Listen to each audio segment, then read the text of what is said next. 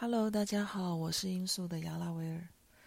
嗯，有些粉丝会直接叫我音速，其实叫我音速也没有关系哦，因为我们这个粉砖在最初的时候本来就是只有音速两个字。我后来改成我自己的嗯灵魂名字，只是因为我想说设定一个呃就是。有虚拟人物跟跟虚拟空间，这样让大家会觉得比较有趣、比较亲切。所以大家叫我音速其实也是可以的哦。最早最早，在这个呃构想最开始的好多年前，我本来昵称也就叫做音速。OK，我们今天这个第四集要谈的是叫做我们。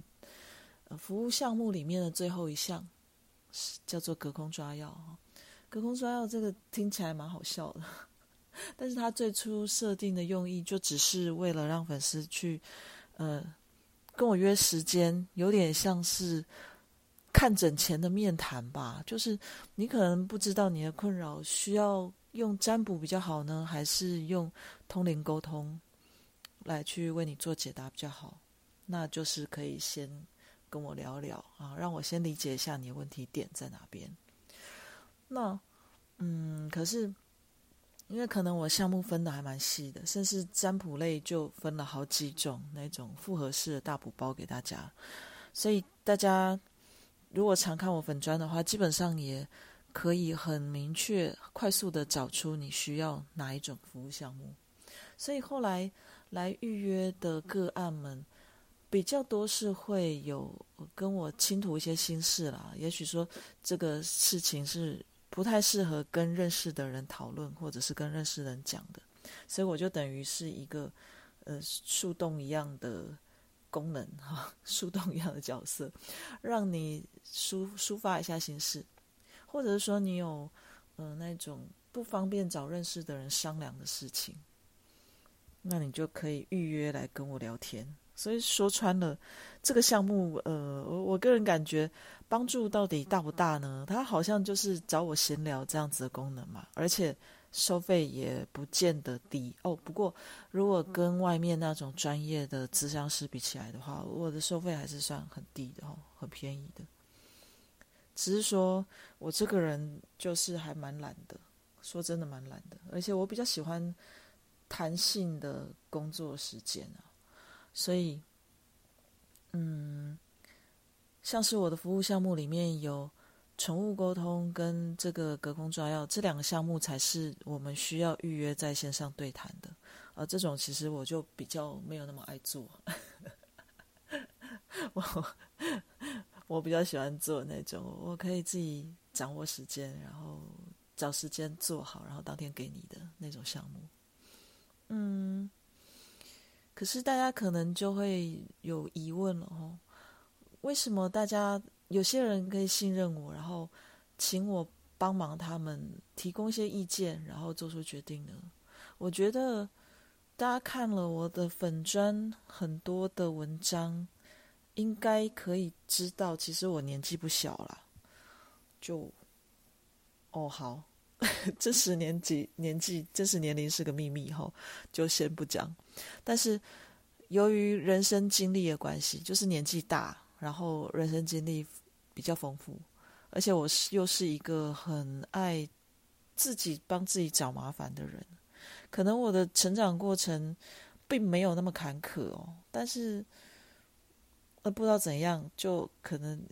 兴趣啊，或者是灵魂蓝图的设定，我就会经历比较多的事情，然后，呃，想的比较多，这样，所以，我觉得我我个人的优势可能就是在于我的人生各种光怪陆离的经历太丰富了。那个案跟我说什么烦恼或者是心事，我都可以说一句哦。这个我我完全可以同理你，因为我也经历过，我也有类似的经验。好，就算不是完全相同，但是至少我知道你们在呃发生问题的当下，你的情绪大概是怎么样，然后这样子的情绪我们该怎么做处理？我是可以说得出来的。所以，嗯，我想顺便聊一下，前几天我发了一篇，哎，这叫什么未占卜文吗？因为我其实也没当帮大家写解牌的内容哦，就是直接拍照拍那个说明书给你们看。哦，为什么我会那个时候会这么崩溃？就是因为大家知道这个礼拜是水星逆行的阴影期嘛，那我是处女座哈，那呃处女座跟双鱼座又是水星所守护的，然后我是太阳处女座，上升是对宫双鱼座，这样，所以每一次被水星所守护的星座，也就是处女座跟双鱼座，应该还有其他啦哈，我们这些就是重灾户。然后我是重灾户里面的非常重灾的重灾户，这样往常的水逆还没有这么崩溃哦。这次还有其他的一些因素，那这个因素我就不另外讲了哈，是比较 算是我工作上的啊，工作上接触到能量的因素了。那总而言之，嗯，我也被逼着面对我到目前为止。很大的课题哦，忘记说了，这次的水逆是从天秤座逆行到处女座，所以等于就是又又加倍这样子，所以我就是重灾区里的的最严重的重灾户，然后还有再加上个人因素，所以我觉得我我搞不好就是这次受害者最惨的那一批啦，虽然是这样说，但说到。我现在被逼着面对的课题，可能是我我人生中一个非常……我目前为止，当然前前面的课题都度过了，我就就会觉得好像没有那么严重。我会觉得这次好像是最严重，但实际上，你拿来人生整个人生来看的话，我是觉得真的很难啊。什么课题呢？就是。呃，从去年开始，大家都知道，去年八月，我的我养了那个两只老猫，那其中一只去年二十岁，然后它就身体太老了，然后算慢性肾衰竭离开。这样，那今年八月的时候，大家也知道，我另外一只老猫，它是十五岁多，差两个月它就十六岁了，但它是急性肾衰竭，就是。平常看起来都还好好的，老归老了，但是就还活泼泼，能吃能睡的，但就突然急性肾衰竭，然后就走。所以到现在这两周，我面临到状况又是我的一位至亲，那就是我外婆，身体渐渐的衰弱下去。那外婆也非常高寿了，九十多岁了。嗯。你知道，人生在世，你迟早会有这么一天，就是你身边的亲朋好友，你的至亲一一离世，或者是更不幸一点，自己，呃，可能身体健康没有照顾好，自己就先离世。所以生离死别，我觉得是最难受、最难去处理、最难去面对一件大事。就算你心里再有准备，其实到那个当下。你会发现说，嗯，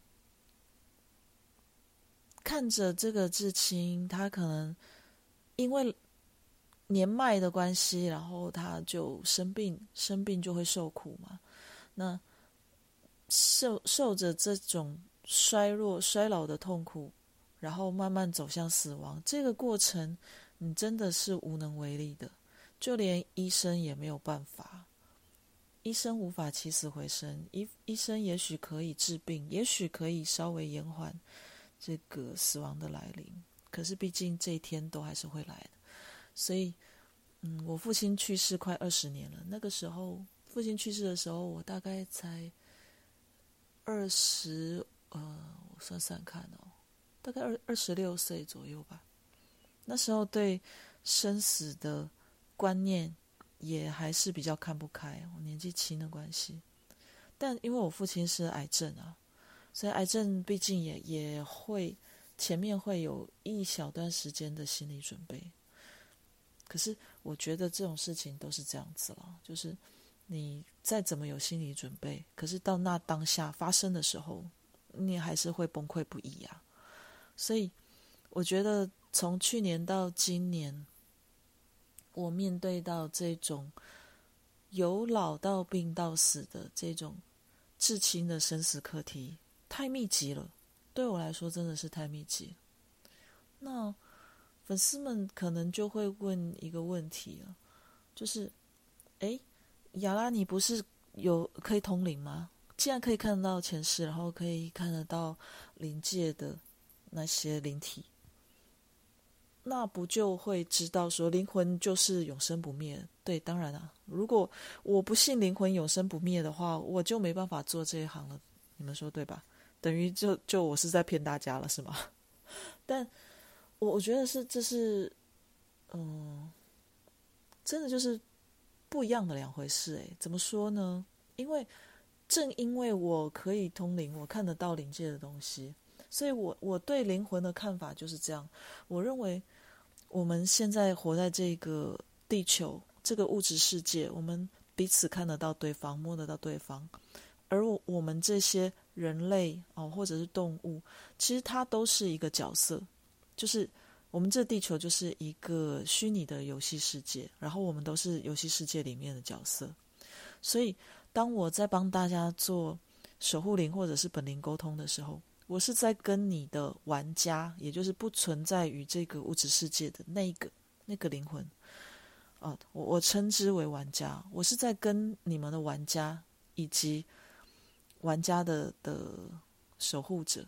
呃，那个守护者也，嗯，如果他有躯体的话，那他也会变成这个世界的角色之一嘛。但是他是在另外一个世界，所以总而言之，我的看法就是说，我在跟你们的玩家做对话、做沟通。我知道玩家是不灭的，但是我们这个肉体、这个角色是会消灭的。那既然是角色的话，它就会有角色的设定，它会有。每个角色之间被设定出来的一些关联性，比如说我们身边的亲人，这个灵魂他在这这一世这一辈子设定为他是你的亲人。那这玩家呃脱离了这个角色之后，他在另外一个这个另一段游戏故事里面，他被设定的可能角色就不是你的亲人，也许就是你的好朋友，或者是。甚至是你的宠物，这样的概念，我不知道大家听不听得懂哦。所以我概念就是这样子：角色是会消灭的，玩家不会消灭。然而，大家听了这个理论，你就知道，玩家并不等于角色嘛。玩家跟玩家之间能够沟通，这是一回事。但是我们现在，我跟你在做接触、做相处的时候。我们就是角色跟角色在做相处，在做接触，所以以角色单独来看的话，角色只存在我们这一世的交汇。哦，打个比方来说好了，我跟我的猫那两只猫感情都很好，我非常爱它们。那它们去世之后，它们就变成灵体，我当然可以知道，我想见到它们的时候，一样可以见。但是，当他们脱离这个猫的躯体的时候，它的原本的灵魂，它就不是猫了呀。那我跟他以猫的用他猫的身份，以及我用我的人类的身份去接触的这个所所迸发出来的故事，或产产生出来的火花，其实就只有在这辈子而已，只有在这世而已。所以。嗯，怎么说？我觉得啦，灵魂是灵魂，你是你。好，我说的你是说你现在的这个角色。那么，当你这一辈子结束的时候，真的就是消灭了呀，真的就是没有。所以，其实我我最难过的就是这一点。嗯。当我们都变成灵魂的时候，我们也许会互相庆贺，说啊，我们又一起共同过了一辈子，然后我们又用了不一样的角色去创造了不一样的新的故事，或者是我们又演了上一次、上一辈子一模一样的剧本了，然后我们会有种种的感叹，或者是感觉快乐、悲伤什么的。可是你知道，这些都是当我们都变成灵魂之后，才会去意识到的。而现在的你，这个意识的你，以及现在正在录节目给你们听的我，这个我，我们这个意识，其实就只有只拥有这一辈子了。大家听得懂我的意思吗？所以我常觉得佛教里面说人生难得，人的身体啊，这个人的身体是很难得的。确实如此，你的这一个表意识所拥有的，真的就是只有这一世而已。那么，就算再痛苦，再怎么样难受，我们也不能这样子轻易的就浪费了这一辈子呀，不是吗？然后我会特别的在意。在我这辈子，以我现在这个身份、这个角色有意识的时候，我所遇见的每一个人事物，在那个当下，我都会非常珍惜，因为我们的相遇，在这一辈子这个空间这样的身份相遇，真的就是一期一会了，你是没有办法重新再去复制的。也许我们在来世，在另外一个空间，在下辈子我们会再相遇，但。那个时候，就不是现在的这个我跟现在的那个你了。嗯，所以我觉得回到刚刚的主题哦，关于生老病死这部分，其实我还没有学会。就算我有这么多外挂可以开，当我的猫离世的时候，我还是一样嚎啕大哭。当我的亲人。一一离开我的时候，我还是一样会悲痛不已。我只是比其他人更多了一点抽离我现在的角色的能力，就是我知道我随时可以切换。如果我太过悲痛，我就可以把我的意识抽离，然后到玩家那那那边，我就我我就不是角色，我就是玩家。那你以玩家的角度来看的时候，嗯，情绪基本上就是可可以不沉浸在里面，然后你就不会那么痛苦。所以，我想，我也不知道为什么大家会喜欢来我的粉砖玩，然后喜欢我这个人的个性。嗯，有人喜欢我的个性吗？我也不知道。可是至少我我是不讨人厌的吧？我不讨你们讨厌吧？好，那嗯，如果我至少还有可能被这一群我们素面素未谋面的这群粉丝喜欢的话，我想也许是因为我就是一个真实的活生生的人，我跟你们都一样，我不是什么老师，我不是已经。完全开悟的高僧，或者是高高在上的，一直唱着高调，然后跟你说有什么痛苦，你就是想着光和爱的那种人。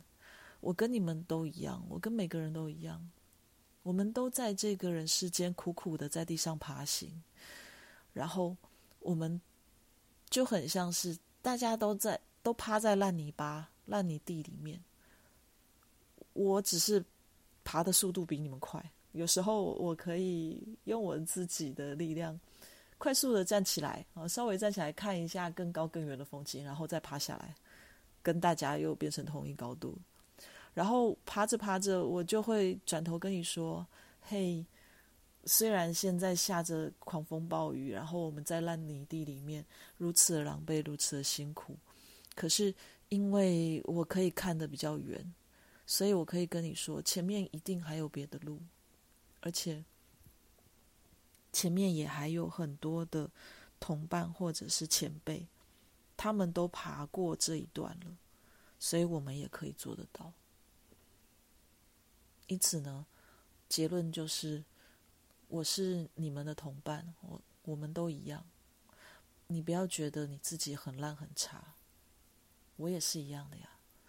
我的生活里也充满着各种那种，呃。狗屁倒灶的鸡毛蒜皮的大小事，然后会把你惹得非常心烦、非常毛躁的。但我们这每一个属于自己的人生，也都是无可取代的呀。所以，嗯，希望总而言之呢，大家都可以好好的珍惜这一辈子。然后好好的珍惜每一场相遇，不管是跟人还是跟动物，这样我们才会不负遇见嘛？你说对吗？好啦，今天节目就到这边喽。下一次开始我会，嗯，有每一集都会有专门的主题去讲，嗯，大家的一些提问。之前我是把它写成那个答课问嘛，那现在我就录成声音档，也许大家在聆听的时候会更方便。好，那预告一下，下一次的主题是我的执事先点的那个 题目，他想知道关于灵魂伴侣跟双生火焰的嗯一些内容以及我的看法，所以我们期待下一次的节目喽。谢谢大家，拜拜。